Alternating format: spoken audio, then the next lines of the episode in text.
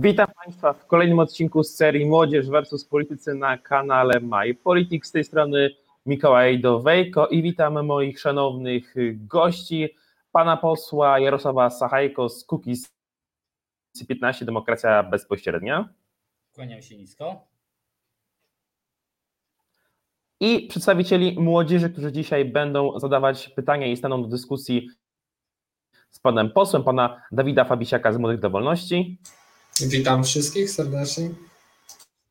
Pana Juliusza Zawódzkiego z Platformy Europejskich Technokratów. Cześć, witam Was serdecznie. Pana, panią Antoninę Pawłowską z Młodej Unii. Dzień dobry. Oraz pana Kamila Jastrzębskiego z Młodej Prawicy. Dzień dobry, witam serdecznie.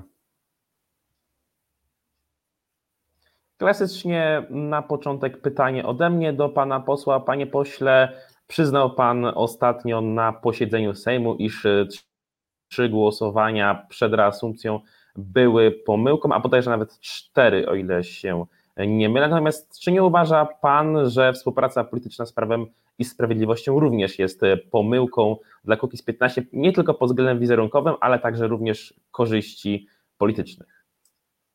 No na początek trzeba sprostować to, co pan powiedział. Tak nigdy nie przyznałem. Przyznałem tylko, że w jednym głosowaniu się pomyliłem. Tak jak zwykle to czyniliśmy i w ubiegłej kadencji, i w tej kadencji. Głosujemy zwykle, jak nie zawsze, za rozszerzeniem porządku obrad, więc głosowaliśmy tam chyba 8 było punktów przy rozszerzeniu porządków obrad. Trzy ostatnie Prawo i Sprawiedliwość przegrało, więc ale wszystkie osiem głosowaliśmy za rozszerzeniem porządku obrad. Pomyliłem się jeden raz wtedy, kiedy był harmider, pani marszałek też niewyraźnie mówiła i zagłosowaliśmy za odroczeniem posiedzenia, co byłoby absurdem, ponieważ na tym posiedzeniu Sejmu głosowaliśmy również ustawę o Akademii Zamojskiej, projekt, o który, za którym chodzę już 6 lat, za którym już, nie wiem, 40 lat społeczność Zamościa i Zamojszczyzny również się stara, więc to byłoby absurdem. Co do współpracy z Prawem i Sprawiedliwością, do polityki przynajmniej ja, ale na pewno i Paweł Kukiz i Stanisław Żuk poszliśmy po to, żeby zmienić Polskę, żeby wypełnić nasze postulaty przedwyborcze, a wypełnić postulaty przedwyborcze możemy obecnie tylko z Prawem i Sprawiedliwością. Zresztą jak Państwo posłuchają Pawła Kukiza z 2015 roku, tam kilka dni temu umieściłem taki taki, taki fragment wystąpienia Pawła Kukiza, to on mówi, że dla niego są ważne postulaty, a nie żadne inne synekury. I skoro teraz Prawo i Sprawiedliwość chce z nami współpracować i pomóc nam we wdrożeniu naszych postulatów, więc jest to to, jest to ukoronowanie tak naprawdę dotychczasowej naszej pracy. W ubiegłej kadencji przygotowaliśmy tam ponad 100, nawet bliżej 150 projektów ustaw i, i uchwał i teraz chcielibyśmy, aby one weszły w życie. Bycie wiecznej opozycji i kontestowanie tego, co robią rządzący bez spełniania własnych obietnic, po prostu dla nas mija się z celem. Skoro wiemy, jak należy, naszym zdaniem, zmienić ustrojowo Polskę, to chcemy to uczynić teraz. Panie pośle, wymieniając ludzi, którzy chcą razem z Pawłem Kukizem właśnie w ten sposób postępować, nie wymienił pan Stanis marszałka Stanisława Tyszki. Czy uważa pan, że Stanisław Tyszka zostanie do końca kadencji w kole poselskim Kukiz 15?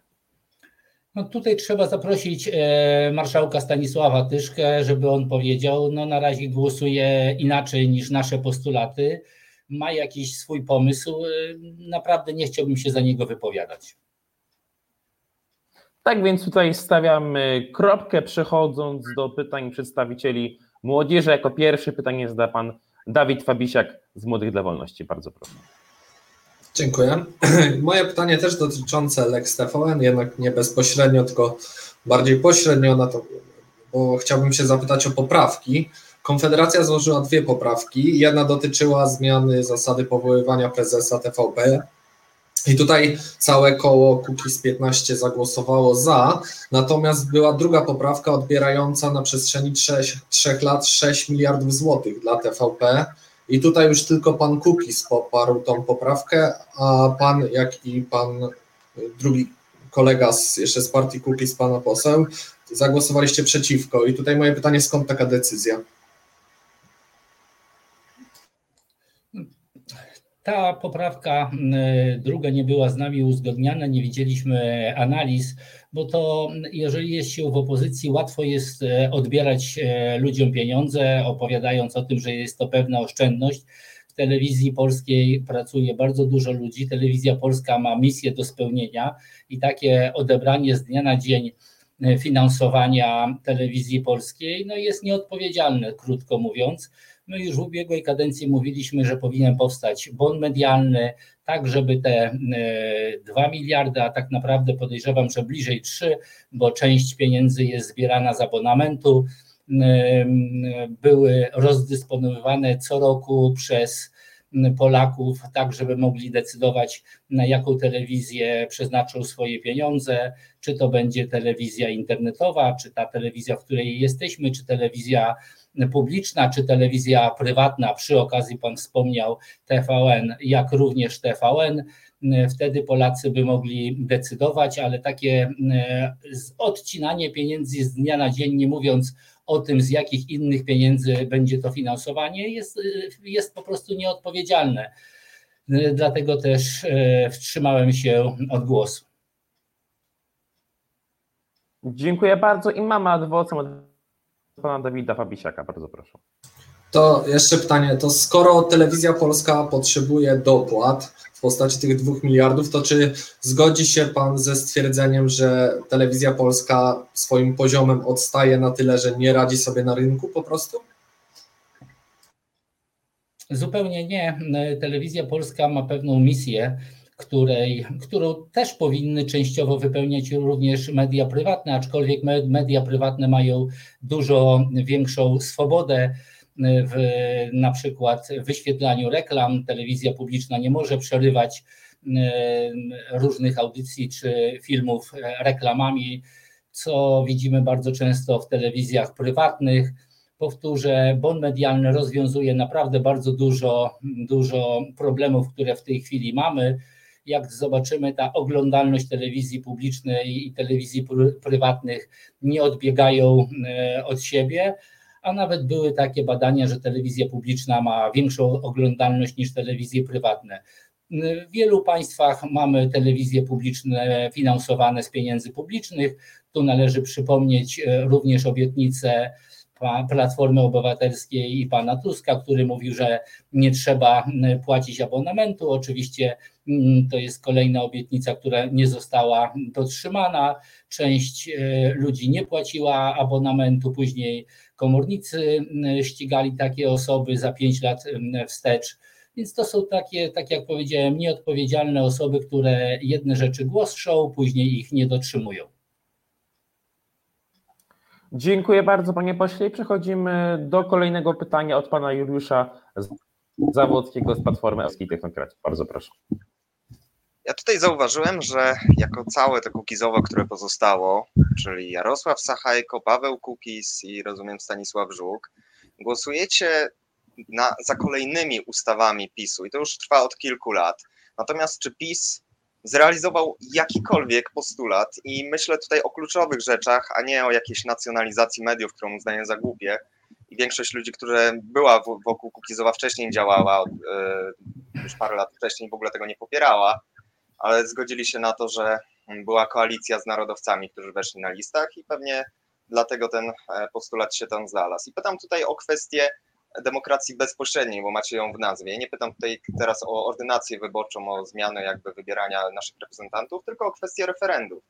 Kiedy, y, kiedy zamierzacie w ogóle przedstawić jakieś ustawę, która będzie poddana pod głosowanie i rzeczywiście niby PiS z wami zagłosuje, bo na tą chwilę to e, wydaje mi się, że tylko was wykorzystują. Dziękuję bardzo. Ja bym prosił jednak tak o wzajemny szacunek, bo mógłbym pomówić o Platformowie, ale właściwie Platformie Obywatelskiej tylko z nazwy obywatelskiej, bo najpierw zebrała wiele tysięcy podpisów, chociażby za e, obywatelskimi ustawami, a później je zmieliła. Jeden z czołowych polityków Platformy Obywatelskiej mówił później, że to były takie tylko ćwiczenia więc z obywatelskością Platforma Obywatelska ma niewiele wspólnego. Ja myślę, Ale że... gdzie ja mam Platformę Obywatelską? Chwila, chwila, bo teraz się zaczął jakiś whataboutyzm, nieodpowiadanie na moje pytanie. A Ale po pierwsza rzecz, chwila, chwila, chwila, nie jestem z Platformy Obywatelskiej, to raz, a druga rzecz, Kukizowo, byłem w Kukizowi, dlatego to jeżeli chodzi o ja bym prosił, ja bym prosił, chodzi o to, ja bym prosił o odpowiedź na pytanie, a nie nie stawianie chochoła, bo nie jestem w Platformie Obywatelskiej. Proszę mnie tutaj tak nie przedstawiać. Dobrze, ja tylko prosiłem o to, żeby pan szanował również moje ugrupowanie i nie próbował jego ośmieszać. Ja go próbowałem ośmieszyć. No, mówiąc kukizowo. Ja Chwila, byłem przez kilka lat w Kukizowie i wszyscy tak pana, mówiliśmy. To nie jest ośmieszanie, to jest żenada, że teraz jest wytykane takie panie Iliuszu, sformułowanie. Będzie jeszcze adwocem, będzie jeszcze adwocem, teraz dam odpowiedzieć panu posłowi i potem dam panu adwocem. Dziękuję bardzo. E, no, jak widać, pan e, w Kukizie tylko był e, z nazwy w takiej, skoro pan nie wie, jakie były nasze postulaty i dlaczego Kukiz 15 powstał. No, Kukiz 15 powstał dlatego, że właśnie mamy bandycki system, który nie szanuje opozycji. Przecież to już marszałek Niesiełowski parę kadencji temu sformułował, że no, wygrajcie sobie wybory i będziecie sobie uchwalać to, co chcecie. No i Prawo i Sprawiedliwość skorzystało e, z tej rady, wygrało wybory i uchwalało co chce. W ubiegłej kadencji e, dwie lub trzy ustawy tylko Kukiz 15 były uchwalone i to tylko takie bardzo, bardzo wypatroszone. Dlatego E, sprzeciwiamy się takiemu prowadzeniu polityki, dlatego mówimy o jednomandatowych okręgach wyborczych, aby posłowie byli odpowiedzialni za swoje obietnice przedwyborcze i byli odpowiedzialni przed swoimi wyborcami. Bardzo się cieszę, że Pan zapytał o mm, referenda, bo to są, mm, myślę, bardzo ważne w tej chwili mm, ustawy, bo obecnie możemy tylko pójść do wyborów i wskazać, osoby y, wybrane wcześniej już przez szefa tego lub y, innego ugrupowania.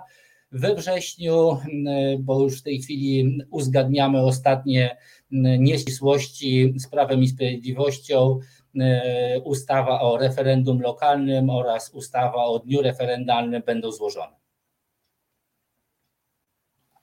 I tak jak było wcześniej obiecane, teraz adwocem dla pana Julii. E, to tak, rozumiem, że zostanie we wrześniu, dobrze zrozumiałem, złożona ten projekt ustawy.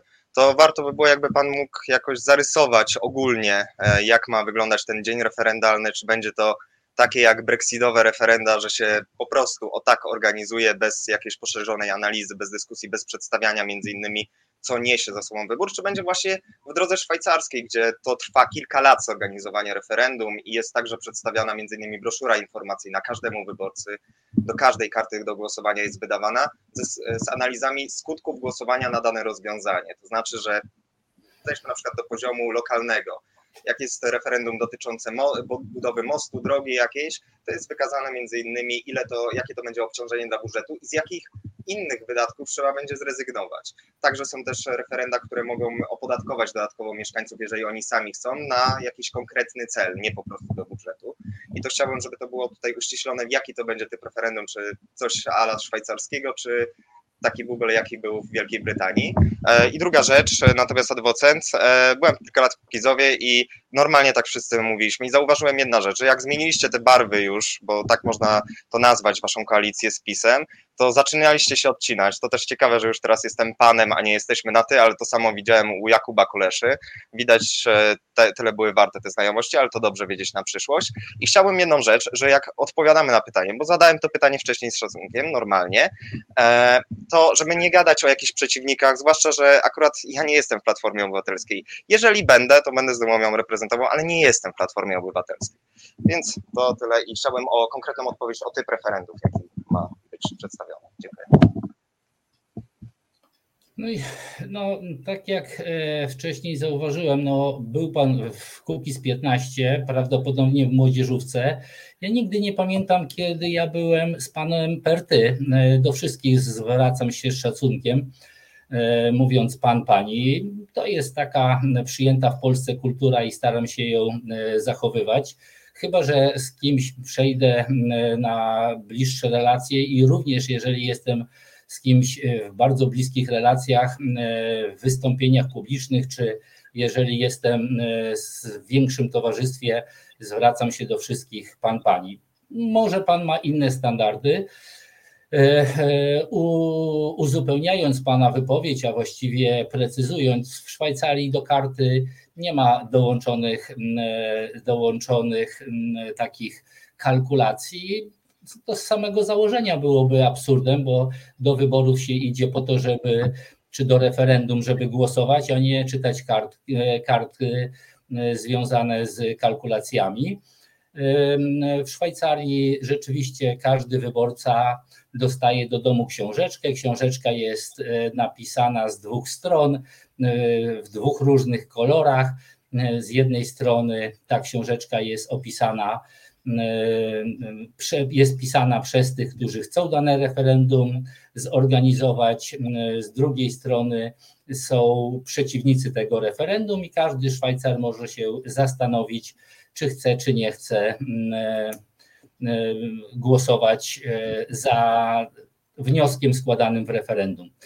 Tutaj w tej chwili, bo wszystko kosztuje pieniądze oczywiście i w tej chwili uzgadniamy te szczegóły na pewno rozmawiamy o tym, aby ta kampania wyborcza, referendarna, przepraszam, była znacznie dłuższa e, i aby wszystkie strony miały dostęp do e, mediów, żeby to nie było właśnie tak jak wspomniał Pan e, o Wielkiej Brytanii. Ja nie do końca wiem, czy Wielka Brytania na tym Brexicie źle wyjdzie, więc nie krytykujmy zawczasu tamtego referendum i tamtej decyzji podjętej przez e, tamtejszych e, obywateli. E, co do referendum lokalnego, to nie planujemy tam żadnych progów wyborczych i w jednym, i w drugim referendum rozciągamy okres, na jak, w jakim będzie można prowadzić kampanię informacyjną. Dziękuję bardzo panie pośle i jako kolejny pytanie zada pan Kamil Jastrzębski z Młodej Prawicy. Bardzo proszę. Dziękuję. Panie pośle, chciałbym kontynuować ten temat dotyczący e, postulatów, które spełni bądź nie spełni rząd Prawa i Sprawiedliwości, postulatów wysuniętych przez państwa ugrupowanie, bo czym innym jest rzeczywiście głosowanie, kiedy nie byliście w żadnej formalnej koalicji, czy nawet koalicji programowej, a czym innym jest, kiedy od paru miesięcy jednak no, macie jakieś, rozumiem, formalne porozumienie, przynajmniej programowe, podpisane z Prawem i Sprawiedliwością. I moje pytanie brzmi w ten sposób.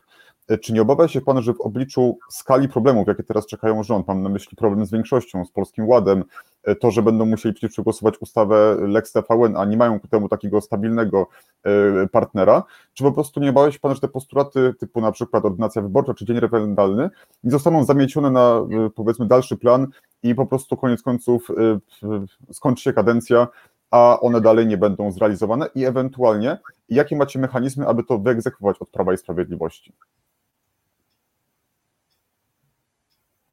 Jak na razie takich obaw w ogóle nie mamy, ponieważ y, już część tych naszych ustaw została złożona i w pewnej części przeprocedowana. No, tak jak wcześniej pana kolega mówił o tym, że referendum to nie jest coś, co można w ciągu tygodnia czy miesiąca zrobić. Tak samo przeprocedowanie ustawy to jest pewien etap. Najpierw trzeba ustawę złożyć, później jest trzy, może cztery tygodnie na to, aż spłyną różnego rodzaju opinie z poszczególnych instytucji zainteresowanych daną ustawą. Później mamy pierwsze czytanie, pracę w komisjach, drugie i trzecie czytanie, ale już chociażby bardzo ważna dla nas ustawa, ale ja myślę, że i dla wszystkich Polaków ustawa antykorupcyjna przeszła pierwsze czytanie, przeszła pra pracę w dwóch komisjach i 15 podejrzewam, że będzie drugie czytanie, a 16 trzecie czytanie, bo ustawa została bardzo merytorycznie przeprocedowana w komisjach. Złożyliśmy już dwie ustawy dotyczące konopi, jedna konopi siewnych, druga konopi medycznych. Od kilku miesięcy, jak mamy to porozumienie programowe, uzgadniam z poszczególnymi ministerstwami właśnie treść poszczególnych ustaw i we wrześniu kilka kolejnych ustaw będzie złożonych. Ma Pan rację, że w tej chwili pojawiła się taka bardzo ciekawa sytuacja, ponieważ w ubiegłej kadencji było ponad 40 posłów Kukiz 15 i, i tak jak mówiłem wcześniej, nie w ogóle niewiele mogliśmy zrobić. W tej chwili zostało nas czterech i ten nasz głos w tej chwili znacznie bardziej jest ważny niż w ubiegłej kadencji. Dlatego nie podejrzewam, żeby Prawo i Sprawiedliwość chciało złamać podpisaną umowę. No, jako poważni ludzie uważamy, że umów należy dotrzymywać i zakładam, że Prawo i Sprawiedliwość um, umowy podpisanej z Pawłem Kukizem dotrzyma. Dziękuję bardzo. I na koniec pierwszej tury pytanie, pytanie od pani Antoniny Pawłowskiej z Mody Unii. Bardzo proszę. Dziękuję za udzielenie mi głosu. E, ja jeszcze zostając w tej tematyce związanej z ostatnimi głosowaniami, chciałam zapytać się Pana, jaką widzi Pan przyszłość ugrupowania Kukiz 15, e, ponieważ nie ulega wątpliwościom, że po głosowaniu nad Lex TVN staliście się tak naprawdę całkowicie niewiarygodni, ponieważ po początkowych zapewnieniach, że będziecie walczyć z, z, z systemem, aktualnie ten pisowski system pomagacie budować i macie tak naprawdę mniej niż 1% poparcia, Natomiast Paweł Kuchis cieszy się zaufaniem wynoszącym ledwo 13,5%, czyli mniej od Gowina, Sasina, Kaczyńskiego, Ziobro czy Obajtka. Dziękuję. Dziękuję za to pytanie. No może, może zacznę od ogólnych stwierdzeń. Tak naprawdę poza polityką ja sobie dobrze radziłem, a Paweł już zupełnie dobrze sobie radził więc poza polityką również jest życie. Co do tego, jakie mamy poparcie, to nie widziałem takiego poparcia jednoprocentowego. Ostatnie poparcia mówiły o dwóch procentach. Jednocześnie w tej chwili budujemy własną partię. Kilka miesięcy temu założyliśmy partię K15 i w tej chwili budujemy struktury w całej Polsce. Co do e, tej antysystemowości, to dobrze by było zapoznać się ze strategią zmiany Kukiz 15 i tam wszystkie rzeczy są opisane i również, e, no, no jak widać, zbyt słabo to artykułuje, artykułujemy, bo, bo e, z Pani wypowiedzi wynika, że Pani nie rozumie, co to jest system. Ja powtórzę, no system, z którym my chcemy walczyć, ta partiokracja, o której Paweł Kukiz mówi już wiele, wiele lat, to jest właśnie taki system, że jeżeli pani by chciała wystartować do parlamentu, chociażby na posła, no to pani nie może wystartować do parlamentu, mm, ponieważ najpierw pani musi ukłonić się przed tym czy innym szefem partii, żeby panią wpisał na listę. I teraz znowu zależy od tego szefa partii, na które miejsce panią wpisze, czy pani w ogóle będzie w jakikolwiek sposób brana pod uwagę jeżeli przeanalizuje sobie Pani mm, poprzednie e, wszystkie głosowania w wyborach parlamentarnych, to się okaże, że 70-80% składu parlamentu jest już e, uzgodniona dużo wcześniej niż ludzie idą do wyborów, bo w zależności od tego, jak jest lista ułożona, tak mamy te miejsca biorące, mamy ten system wagoników, czyli E, pierwszy poseł, e, jaki jest na liście, zbiera gro głosów, a później dostają się pozostali posłowie. No, w ubiegłej kadencji mieliśmy posła, który miał 1011 głosów. No ja nie wiem, kogo poseł, który ma 1011 głosów reprezentuje, bo w Warszawie to jest większy blok mieszkalny, gdzie można zdobyć tyle głosów.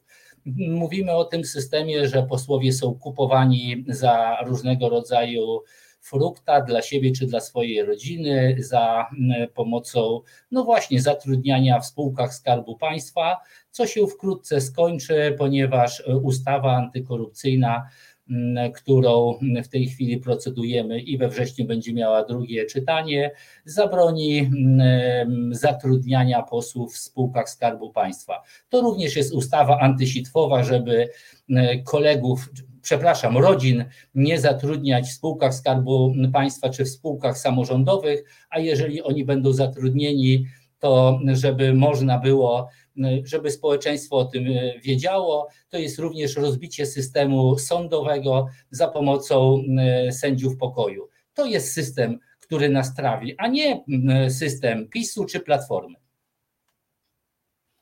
Dziękuję bardzo, panie pośle. I na koniec pierwszej tury adwokat od pani Antoniny Bowskiej. Bardzo proszę. Mm, tak, um, być może. To znaczy, tutaj to jest, mi się wydaje, dosyć złożona kwestia, ponieważ jednak um, mimo wszystko wydaje mi się, że wyborcy um, Kukiza, um, pana Kukiza partii raczej nie tego się spodziewali i wydaje mi się, że większość z nich może być nieco zawiedziona E, głosowaniem w ten sposób. E, I ja osobiście e, wydaje mi się, czułabym się po prostu oszukana. Dziękuję. No jest to Pani opinia, oczywiście może mieć Pani prawo do takiej opinii. Wyborcy, świadomi wyborcy Kukiz 15 przeczytali strategię zmiany Kukiz 15, gdzie te, gdzie te wszystkie mechanizmy opisaliśmy, gdzie opisaliśmy również to, co chcemy zmienić w Polsce i w tej chwili to realizujemy, więc ja nie wiem, jak wyborcy Kukiz 15 mogą się czuć się oszukani, kiedy będą sędziowie pokoju, kiedy będzie ustawa antykorupcyjna e, zabezpieczająca przed e, kupowaniem posłów, kiedy będzie ustawa antysitwowa, cały pakiet ustaw rolnych, o których e, mówię, czy mówiłem całą ubiegłą kadencję. No, myślę, że wyborcy Kukiz 15, jak i wielu innych wyborców będzie szanowało polityków, którzy spełniają swoje obietnice wyborcze, którzy są uczciwi w stosunku do swoich wyborców. No, chyba, że komuś się wydaje, że bycie w opozycji to jest e, próba tworzenia anarchii, i kontestowanie wszystkiego, mm, co proponuje rząd, ten czy inny. Dla nas, e, my uważamy, że polityka to jest racjonalne działanie dla dobra wspólnego, a nie dla siebie, swoich rodzin czy swojej partii. Tym akcentem kończymy pierwszą turę pytań, przechodząc płynnie do drugiej. Pozwolę sobie jako pierwszy zadać pytanie naszemu gościowi. Wspomniał Pan o tym, iż powstała partia K 15 o tym, że chcą Państwo y, zreorganizować, można by tak powiedzieć, ująć strukturę tej partii. W związku z tym bardzo proste pytanie, w jaki sposób, jak miałoby to przebiegać i jakie są cele? No, cele partii to jest to, co, z czym szliśmy do wyboru w 2015 roku. E, no to jest też pewna wiedza, którą od tego 2015 roku zdobyliśmy. Wiedza polega na tym, że, że zauważyliśmy, że ludzie nie chcą być w stowarzyszeniu, tylko chcą być w partii. Rzeczywiście politykę należy robić przez partię. Dwukrotnie tego doświadczyliśmy, bo w Polsce tylko partie polityczne mogą mieć subwencje e, partyjne na własną działalność polityczną. Subwencje są dosyć duże, bo mm, główna partia zawsze ma około 20 milionów rocznie, kolejna partia 15 milionów rocznie. My w, w tej kadencji mm, startowaliśmy z list PSL-u z koalicji polskiej, no i okazało się, że to nasze porozumienie, które mieliśmy z PSL-em, nie zostało wypełnione i dalej jako mm, chyba jedyne ugrupowanie w polskim parlamencie nie chyba, raczej na pewno nie pobieramy subwencji partyjnych. Jak chcemy to zrobić? Chyba podobnie to robimy, e, będziemy robić, jak i robiliśmy, czyli tak jak Rów Pięciu Gwiazd. Mam nadzieję, że nie będzie kolejnych lockdownów, które niszczą gospodarkę i, i nasze życie społeczne i będziemy mogli jak i polityczne i będziemy mogli jeździć po Polsce, spotykać się z wyborcami i tłumaczyć im to, co przed chwilą tłumaczyłem koleżance i wszystkim innym tutaj Państwu, o co, o co chodzi w systemie i jak powinna być Polska zorganizowana. Dziękuję bardzo i drugą turę pytań zaczynamy od pytania pana Dawida Fabisiaka. Bardzo proszę. Dziękuję. E, w programie partii Cookies 15 macie Państwo wpisany bon oświatowy czy edukacyjny, kto woli. I ja jestem wielkim zwolennikiem tego pomysłu, ponieważ jest to na tą chwilę prawdopodobnie jedyne realne rozwiązanie, żeby zrobić coś z systemem edukacji. My też zresztą mamy to w programie. Tylko tutaj jest kwestia tego, że Prawo i Sprawiedliwość jest przeciwnikiem tego rozwiązania i moje pytanie, jeżeli taki e, projekt ustawy na temat bonu oświatowego zostałby złożony w Sejmie i poddany pod głosowanie, to czy Państwo bylibyście skłonni poprzeć tak, taki projekt ustawy, czy jednak ze względu na te porozumienie programowe byłyby tu jakieś naciski i nie moglibyście Państwo zagłosować za? Dziękuję. Dziękuję bardzo za to pytanie. E, może wyjaśnijmy o co chodzi z tym bonem e, edukacyjnym. Chodzi o to, żeby każdy rodzic dostawał odpowiednią kwotę pieniędzy, która będzie szła za jego dzieckiem, tak żeby on mógł e, zdecydować, do jakiej szkoły i jacy nauczyciele będą uczyli jego dziecko. Byłaby to bez różnicy, czy to byłaby szkoła publiczna, czy szkoła prywatna.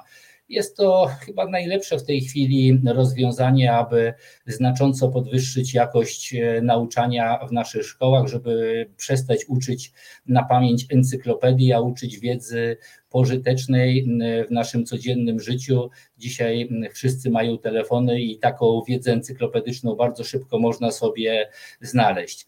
Co do bonu oświatowego, nasze porozumienie nie e, obejmuje takiego bonu jeżeli Państwo złożą taki projekt i będzie on głosowany, ja nie widzę przeszkód, abyśmy nie mogli tego poprzeć. Dziękuję bardzo i przechodzimy do następnego pytania pana Kamila Jastrzębskiego. Bardzo proszę. E, wspomniał Pan e, pośrednio o tym, że w zasadzie błędem było to, że nie mieliście od początku partii politycznej, tylko funkcjonowaliście w ramach stowarzyszenia, które, tak jak Pan powiedział, nie może wpływać subwencji, ma pewne ograniczenia, jeżeli chodzi o budowanie się na scenie politycznej, to mam takie pytanie dotyczące jeszcze poprzednich wyborów, czyli w roku 2019.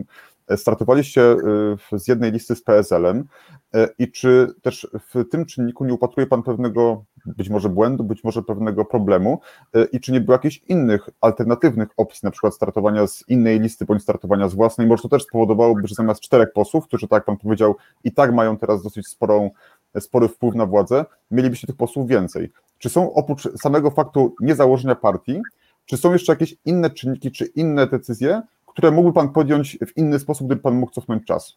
Pobawmy się w taką spekulację w political fiction. Tak jak Pan powiedział, to jest political fiction. To mamy takie stare przysłowie, jak, jakbyś wiedział, że się przewrócisz, to byś usiadł. Parę rzeczy byśmy rzeczywiście inaczej obecnie zorganizowali już od tego 2015 roku, a nawet jeżeli byśmy dzisiaj wiedzieli, jak trudno jest budować struktury, jak trudno jest przebić się z własnymi, z własnymi pomysłami, nie mając pieniędzy na spoty, billboardy, materiały wyborcze, to już tę partię zarejestrowalibyśmy przed 2015 rokiem. E, co do e, startu e, z innych list, no była taka propozycja, Paweł Kukiski kilkukrotnie o niej mówił, że mogliśmy startować z, z list Zjednoczonej Prawicy, z list Prawa i Sprawiedliwości, aczkolwiek wówczas w tym 2019 roku nie było żadnej woli politycznej, aby wpisać nasze postulaty do obietnic przedwyborczych, więc Paweł Kukiz powiedział, że nie ma żadnej szansy, żeby startować z tamtych list. PSL wpisało wszystkie nasze postulaty z 2015 roku do swoich e, obietnic wyborczych, dlatego e, razem z nimi e, wystartowaliśmy. Dziękuję bardzo panie pośle. Nie ma na razie adwocem, tak więc przekazuję głos pani Antoni, Antoninie Pawłowskiej z Modeuni. Bardzo proszę. Dziękuję bardzo.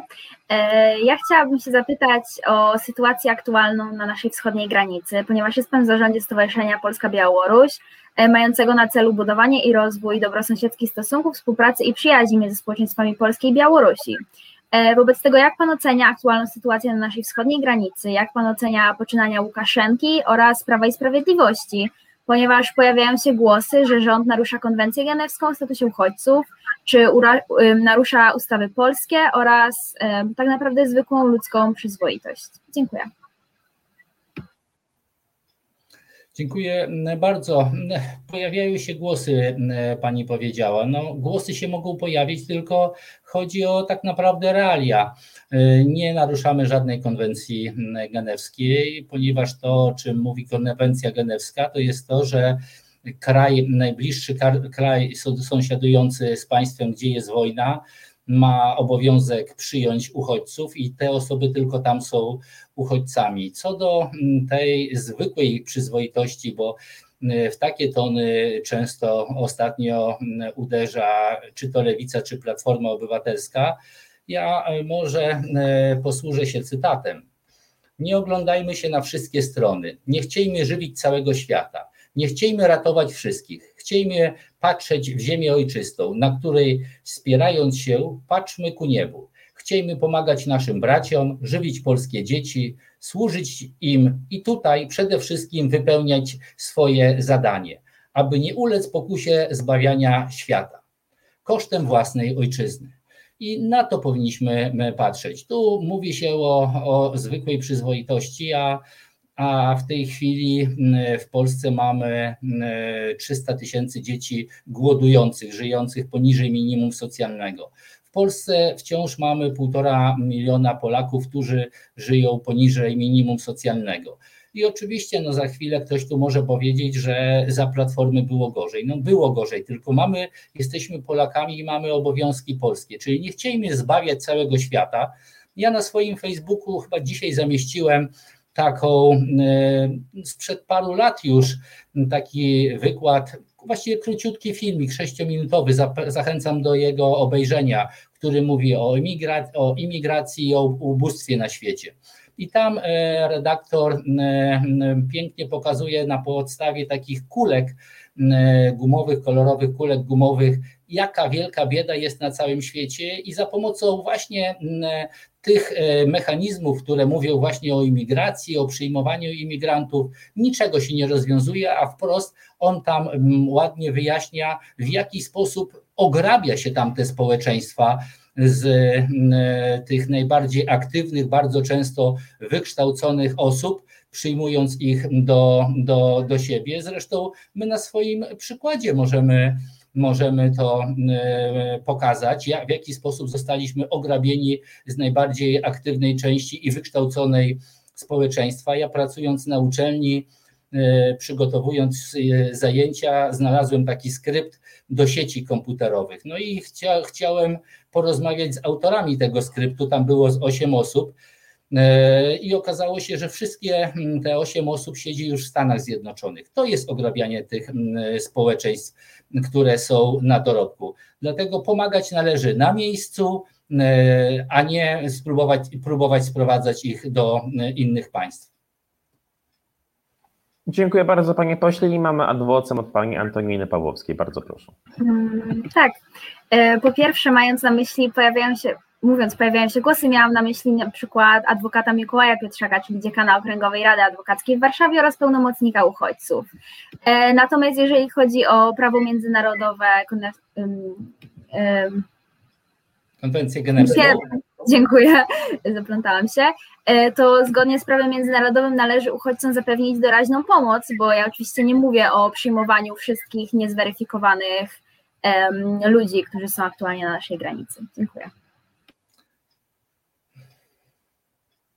No, sama pani wie, że y, gdzie dwóch Polaków, tam trzy decyzje, a gdzie dwóch prawników, to już zupełnie pięć opinii.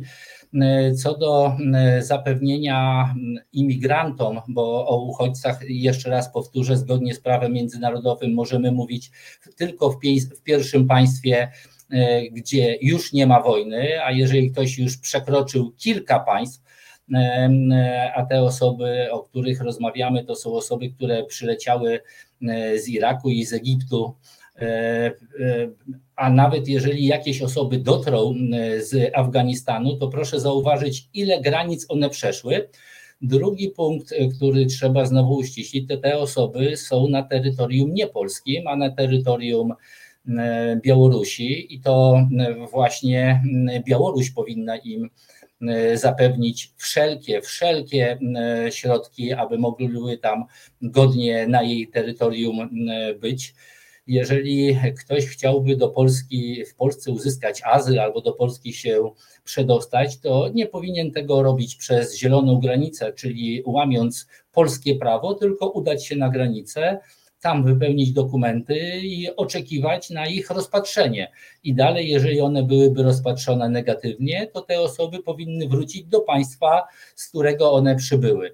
Więc y, myślę, że wszystko jest naprawdę y, jak najbardziej y, na miejscu. Teraz przy tej sytuacji mam nadzieję, że te wszystkie osoby, które tak, czyli nasi europosłowie, którzy tak chętnie wywołują dyskusje w Parlamencie Europejskim o Polsce, no będą w tej chwili wywoływały takie dyskusje o Białorusi, bo Białoruś teraz traktuje tych imigrantów jak żywe tarcze, no coś niebywałego i to powinniśmy jak najbardziej napiętnować.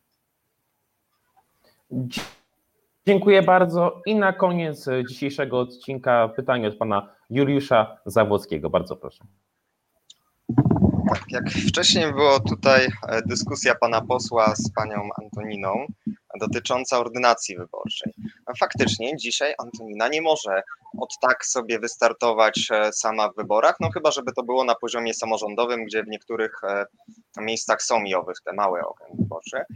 Natomiast jeżeli byśmy to przeanalizowali, do dzisiaj jest ta możliwość, żeby tacy młodzi ludzie tworzyli jakieś organizacje, takie chociażby Tworzą Młodą Unię, albo wchodziły w skład już dorosłych organizacji i znajdowały się w drużynie.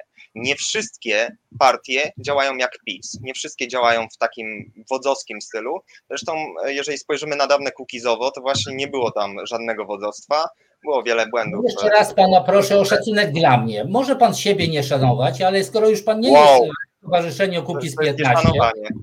Mam nie mówić już nigdy kukizowo. Dobrze, dobrze. Może powinienem powiedzieć, dobra, nie będę już rzucał czymś takim, co rzucił Radek Sikorski, ale myślę, że wiele ludzi, i teraz widać to, wcześniej było przedstawione, że 15% ufa Pawłowi Kukizowi, ja myślę, że dużo lepszym wskaźnikiem tego, czy ludzie czują się oszukani. Są między innymi komentarze, nie tylko jakichś przypadkowych wyborców, przypadkowych ludzi, jak to czasem lubicie wy politycy określać ludzi, którzy na was głosują, a potem macie ich gdzieś, tylko między innymi jego przyjaciół, innych kolegów i z branży, i też z takiego codziennego życia, jak wszyscy są zawiedzeni tym. I nie byłoby może takiego hejtu, gdyby rzeczywiście PiS coś zrealizował, jakąś obietnicę, bo teraz was kusi tymi obietnicami. I to już trwa, trwa, trwa bardzo długi czas. Ja może, e, bo tak, padło tutaj, że we wrześniu będzie głosowane te referenda, tak? Nie, no ale to wystarczy odsłuchać, nie padło. Okej, okay, okej. Okay. Czy w tej kadencji zostaną wprowadzone referenda, waszym zdaniem? Czy wierzysz, czy wierzy pan poseł e, w to, że zostaną wprowadzone referenda bezprogowe, e, obligatoryjnie rozpisywane, na wniosek 500 tysięcy obywateli lub miliona. Chodzi mi o to, żeby były obligatoryjne i rozpisywane zawsze. Czy to będzie w tej kadencji, waszym zdaniem?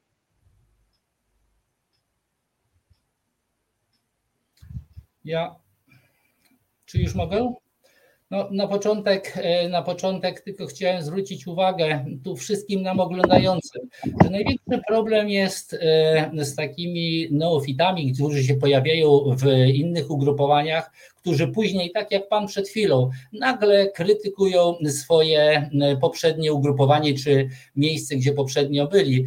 Proszę sobie wyobrazić, że w mojej ocenie, tu oczywiście to ocenią nasi telewidzowie, no wystawia sobie sam pan e, opinię. No, to tak jakby pan gdzieś pracował przez e, parę lat, a później odszedł do innej pracy i później mówił, jaka tam ta praca była byle jaka, jaka tam ta praca była denna, a ten szef to już zupełnie nie dało się z nim pracować. No, ja nigdy nie krytykowałem żadnego miejsca pracy, z którego odszedłem.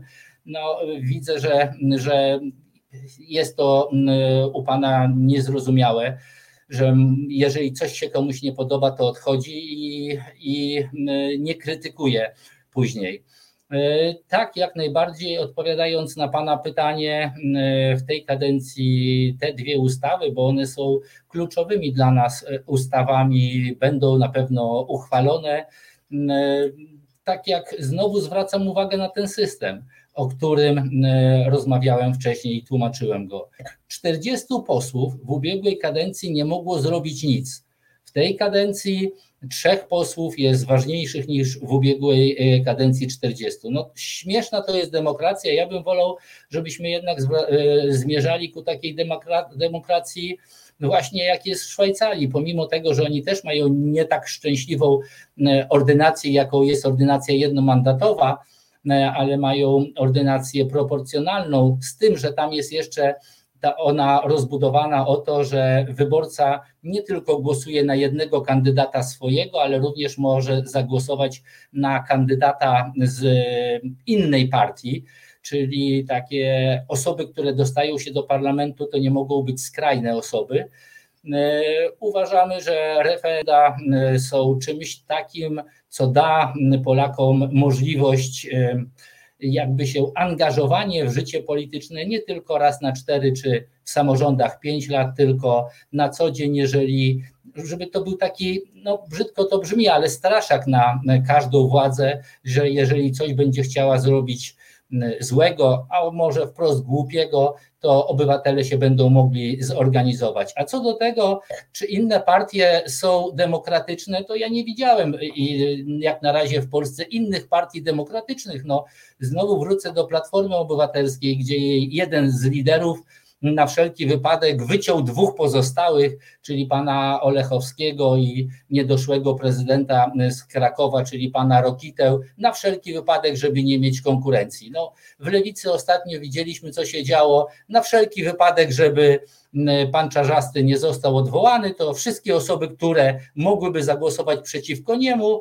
no to zostały zawieszone w, jako członkowie lewicy. Więc system nasz jest zły, spowodowane to jest ordynacją. Nie ma innej partii tak naprawdę w Polsce, gdzie ten system byłby normalny, czyli tak jak w Brytanii czy w Szwajcarii.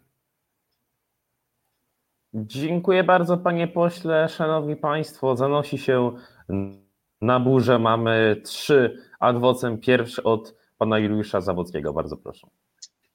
Tak, chciałem tutaj uściszyć parę rzeczy jedno, nie krytykowałem dawnego działania. Jedna rzecz, którą krytykowałem jeszcze jak byłem w Kukizowie, to, że zbytnie e, pójście na ustępstwa względem władzy, a nie ma nic w zamian. Nie, nie były realizowane te postulaty, a były w przeszłości głosowania razem z władzą niekorzystne e, dla wielu ludzi, którzy Czy może pan działają w demokracji. Czy może pan wymienić te niekorzystne?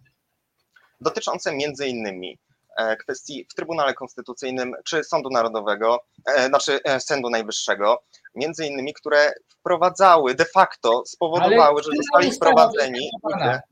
Przy, proszę powiedzieć, jaka ustawa w sądzie dotycząca sądownictwa była poparta przez Kukiz 15? No żadna nie była. No, ja wybór, nie wiem, chodzi o wybór. Dobra, wrócimy do tego. A chciałem teraz jedną rzecz zauważyć.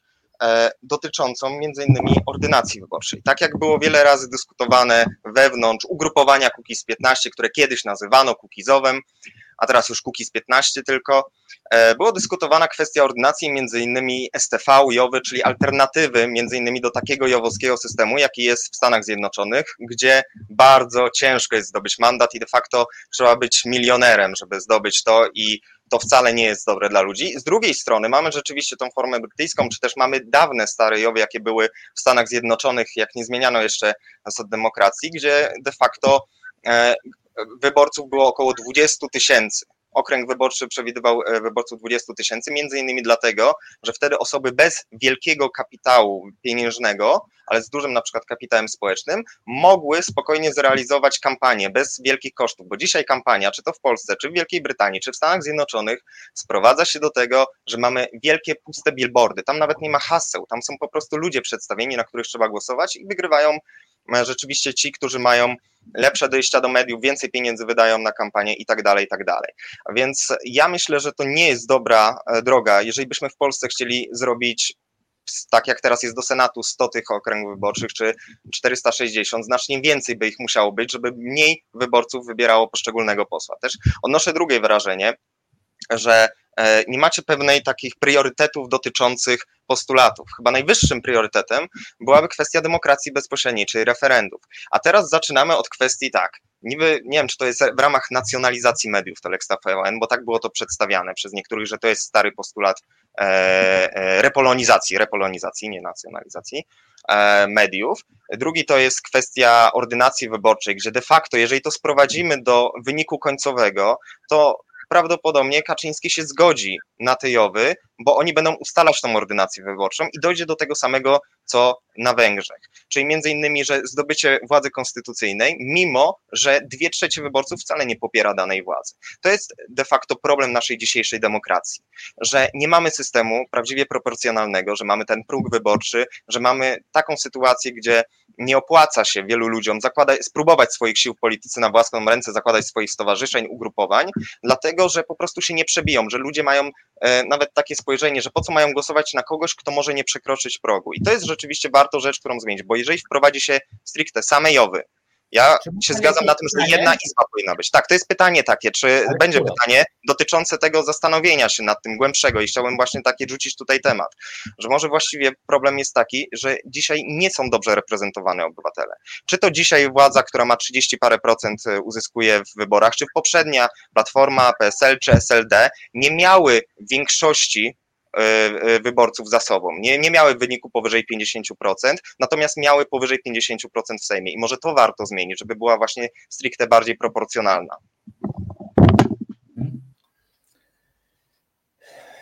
Ma Pan dużo racji, aczkolwiek pomieszał Pan wiele kwestii.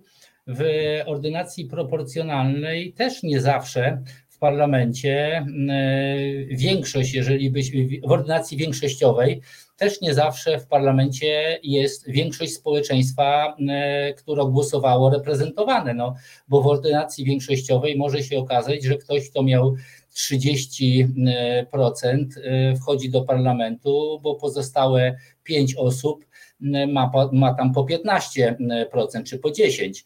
Więc to jest pierwszy punkt. Mówił Pan o STV. STV to jest jedna z odmian e, ordynacji. Tam inaczej liczone są te głosy, jest taki głos przechodni. W pełni się zgadzam z tym, e, co Pan powiedział co do Stanów Zjednoczonych. Tam te okręgi są po prostu gigantyczne i 100 okręgów w Polsce również się nie sprawdzi, bo też są, są to zbyt duże okręgi, ale już system brytyjski jest dobrym okręgiem, dobrą, dobrym rozwiązaniem i naszych 460 posłów wspaniale wpisuje się właśnie w taką ordynację większościową, ponieważ wtedy to jest mniej więcej jeden poseł z jednego powiatu, czyli jeden poseł przypadałby na jakieś 80 tysięcy Polaków. Tyle e, rodzin da się w ciągu czterech miesięcy obejść, bo, bo trzeba obejść ich połowę. Skoro w Wielkiej Brytanii oni potrafią taki okręg obsłużyć, my również byśmy obsłużyli. Pełna zgoda co do mediów, mamy rzeczywiście mediokrację, Y, mamy gigantyczne pieniądze, które są wydawane na kampanie wyborcze i niestety nikt tego nie potrafi obliczyć, bo jeżeli to byłaby kampania w jednym powiecie, to wszyscy inni y, startujący by wyliczyli wszystkie banery, billboardy, jakie byłyby wydane i w naszej ocenie na kampanię wyborczą właśnie w takim małym Jowie powinno się wydać jedną średnią krajową, wtedy wszystkich byłoby na to stać i te koszty byłyby bardzo, bardzo proste do wyliczenia. I kolejne założenie, które jest również w Wielkiej Brytanii, że poseł, który oszukał, czyli wydał więcej pieniędzy na kampanię wyborczą niż mógł wydać, z automatu traci e, mandat, bo jeżeli on oszukuje już na wstępie przy kampanii wyborczej, to również będzie oszukiwał później. Więc tych rozwiązań jest bardzo dużo. U mnie na stronie sachajko.pl jest prezentacja dotycząca właśnie ordynacji wyborczej i jednomandatowych okręgów wyborczych. Zachęcam do obejrzenia. I przypomnę, że Platforma Obywatelska w 2007 roku obiecała wprowadzenie jednomandatowych okręgów wyborczych, obiecała 3 razy 15, zmniejszenie podatków. E, wprowadzała, obiecywała likwidację immunitetów i niczego nie wprowadziła, tylko dlatego, że nie musiała, bo jej wyborcy nic nie mogli jej później zrobić. To jest e, ten system, z którym walczymy i miejmy nadzieję, że podwaliny tej walki za pomocą tych, za pośrednictwem tych trzech posłów uda nam się w tej kadencji położyć. Dziękuję bardzo przechodzimy do kolejnych adwocem. Teraz czas na adwocem pana Kamila Jastrzębskiego. Bardzo proszę. Tak, zostało poruszonych bardzo dużo spraw, więc może po kolei się odniosę do tych poszczególnych wątków. Y, tak, po pierwsze tutaj y, pan poseł y, na obiekcję Juliusza w sprawie jego mm, opinii, czy właściwie pewnego zawodu związanego z Kukiz 15, porównał tę sytuację do kwestii zawodowych. Tutaj uważam, że to porównanie jest nie na miejscu z tego powodu, że po prostu jak ktoś się angażuje w dany projekt polityczny, poświęca na to swój wolny czas, robi to pro bono, zakładam, że tak było w przypadku Juliusza, czy w przypadku właściwie większości osób w Kukiz 15 w tej pierwotnej formule, no to ma prawo wyrazić opinię i ma prawo się nie zgodzić z tym, czym dane ugrupowanie się obecnie stało, abstrahując od formy, w jakiej to zrobił. To jest pierwsza kwestia. Druga kwestia z obiekcji, które tutaj i już i pan poseł y, wyeksponowaliście w sprawie z jednej strony JOW, z drugiej strony systemu proporcjonalnego w Doncie, wynika, że być może jakby spotykamy się po środku, czyli w przypadku ordynacji proporcjonalnej, ale z inną metodą przeliczenia głosów na mandaty, być może są leży. Pytanie, czy y, tych trzech posłów Kukiz 15 jest w stanie dokonać aż tak głębokich zmian, bo pan tutaj wspomniał jeszcze o jednej rzeczy, czyli o kwestii tego, czy mandat ma być imperatywny, czy wolny. I mamy tak naprawdę taki pewien zestaw, czyli mamy i kwestię referendum, i kwestię zmiany w ogóle charakteru mandatu, i zmiany ordynacji wyborczej, czy przeliczenia głosów na mandaty. Życzę tego, aby to się udało, bo sam pod tymi postulatami jestem w stanie się w pewnym stopniu podpisać, ale powątpiłam, czy trzech posłów jest w stanie przegłosować takie ustawy, czy takie zmiany. Jeżeli to się dzieje, czy właściwie próbuje się to e, stać od kilkudziesięciu lat w polskim parlamencie bezskutecznie. Także to jest tego taka moja refleksja. Nie uwaga, czy nie nawet jakaś e, zaczepka, tylko po prostu opinia na temat tego, co słyszałem e, parę minut wcześniej. Dziękuję bardzo. Panie pośle, chce się Pan odnieść do tych Odnosząc słów? się do tego, to e, ordynacje proporcjonalne nie są dobrymi ordynacjami. Zapraszam do obejrzenia mojej prezentacji na stronie sachajko.pl. E, z wielu powodów one są złe, e, ponieważ one bardzo często właśnie powodują taką negatywną selekcję negatywną selekcję pod tym względem, że jakiś lokalny baron nie chce proponować na listy osób lepszych od siebie, no bo obawia się, że one mogą być lepsze od niego i w końcu doprowadziłoby do, by to do, do tego, że on by nie był parlamentarzystą. To już w samym założeniu jest mm, złe. E, dlatego takie ordynacje wykluczamy zupełnie, chociaż tak jak mówię, bardzo pozytywnie jestem zaskoczony tą e, ordynacją mm, wyborczą w Szwajcarii, gdzie można oddać kilka głosów, a nawet stworzyć swoją listę. E, aczkolwiek no, Szwajcaria jest właśnie tym państwem, które ma te referenda, które e, pilnują tego rządu i polityków. E, również w Szwajcarii chociażby jest, nie ma czegoś takiego jak wotum nieufności dla rządu. Rząd został wybrany i nie można tego rządu odwołać przez 4 lata.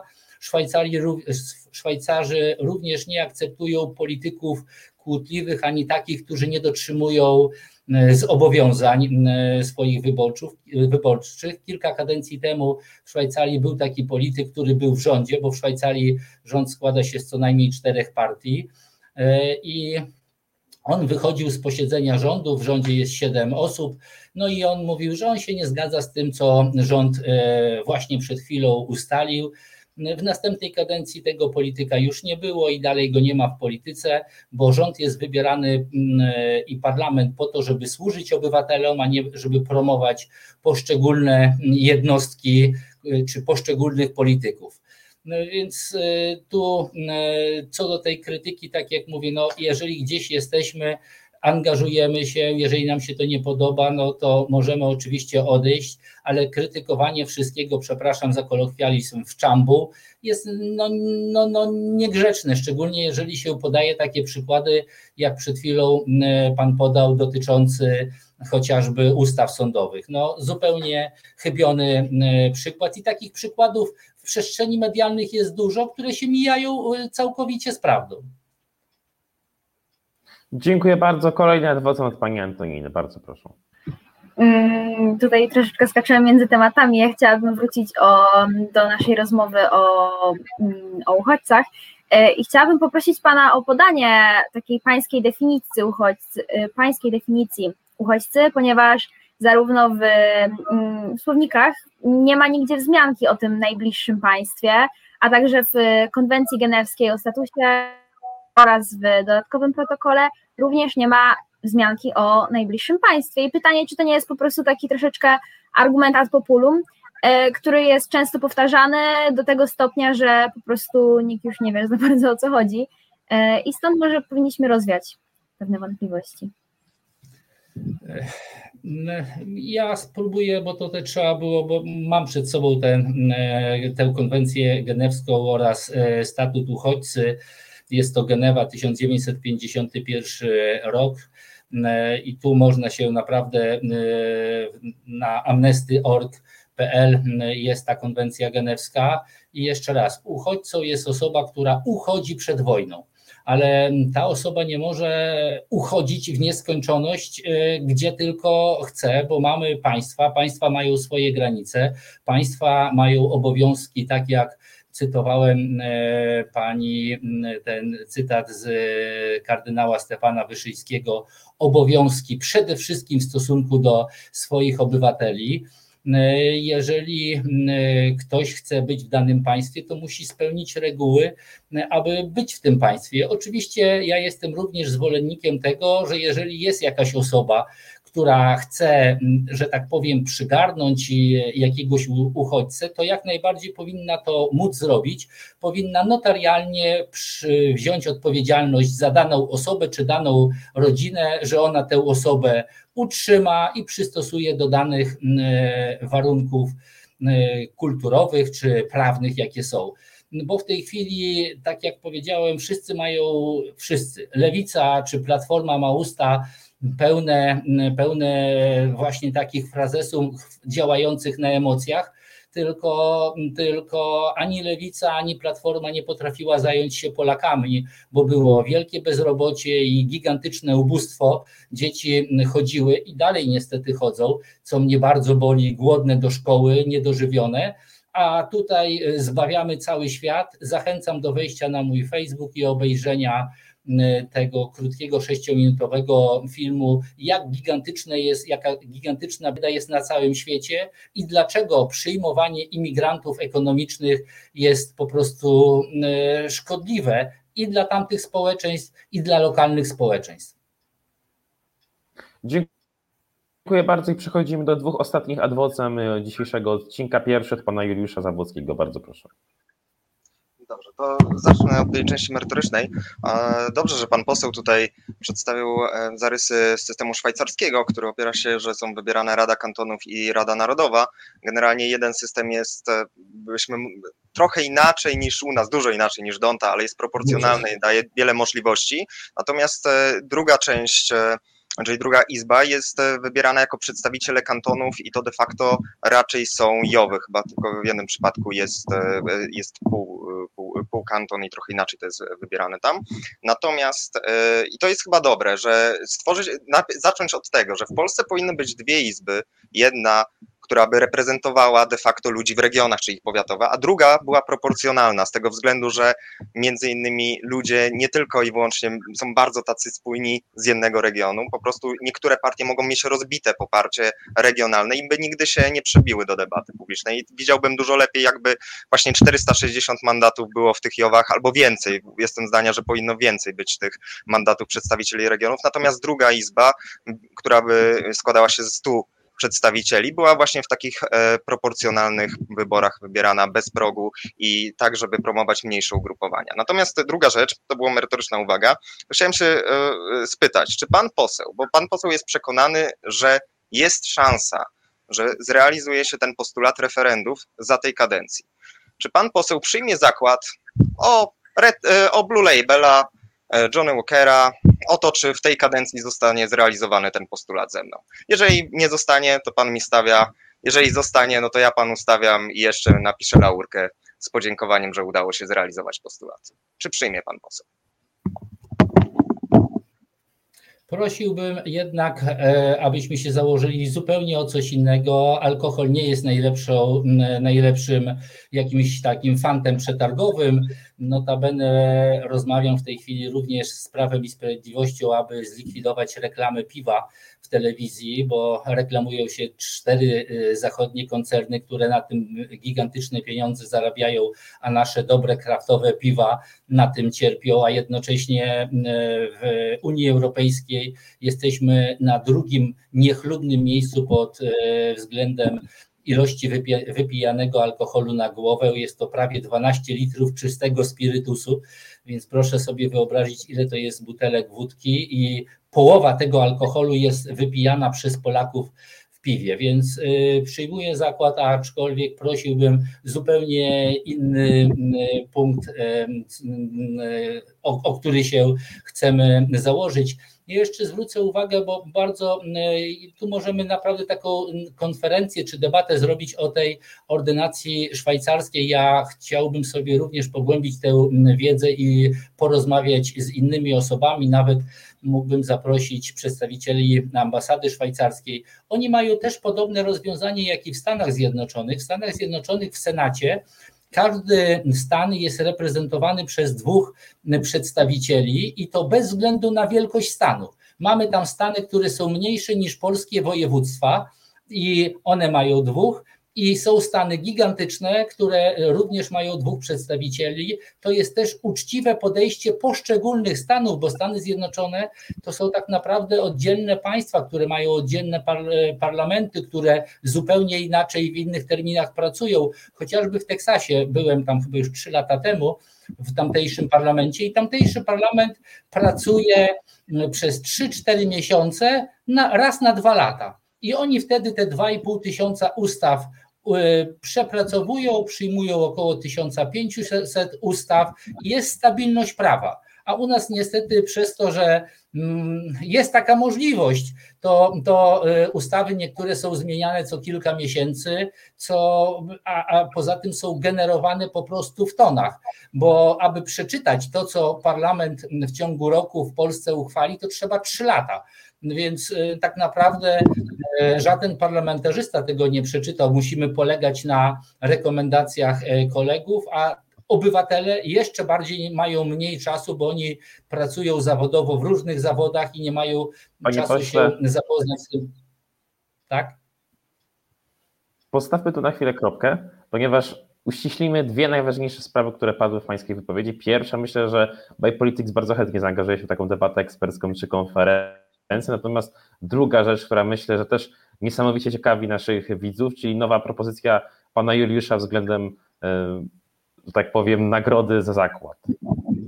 Panie Możemy zmienić na przykład, że zakład by dotyczył mm, książek na sumę tysiąca złotych na przykład. Czy to jest ok? Książki? Czy coś Jak innego? najbardziej jest to ok, chociaż nie wiem, czy to jest zbyt kosztowny zakład, no ale pan ryzykuje swoimi pieniędzmi, a swoimi... Pracuję w IT, więc mnie stać. Tak więc, szanowni państwo, przechodzimy do ostatniego adwocem dzisiejszego dnia od pana Kamila Jastrzębskiego. Bardzo proszę. Tak, ja chciałem tylko uściślić kwestię ordynacji, bo pan poseł wspomniał, że rzeczywiście ordynacja proporcjonalna jest dla pana nieakceptowalna. Mnie nie chodziło o to, że ordynacja proporcjonalna y, w Saint-Légy jest dobra, tylko że jest lepsza niż DONT. Chodziło mi tylko o pewną jakby stopniowalność tych y, złych odmian ordynacji, bo czym inny jest ordynacja proporcjonalna, czym inny większościowa. Zgadzam się, większościowa jest y, zdecydowanie lepsza, ale to, czy to będą JOWy, czy będą w systemie STV, czy będą w jakimś innym wariancie, to już jest kwestia wtórna. Tylko chciałem to sprecyzować właśnie. W pełni się z Panem zgadzam. Mamy najgorszą ordynację, jak, jaka jest. No dlatego mówiłem o tej szwajcarskiej. Byłoby dobrze o tym porozmawiać, bo po prostu Szwajcar...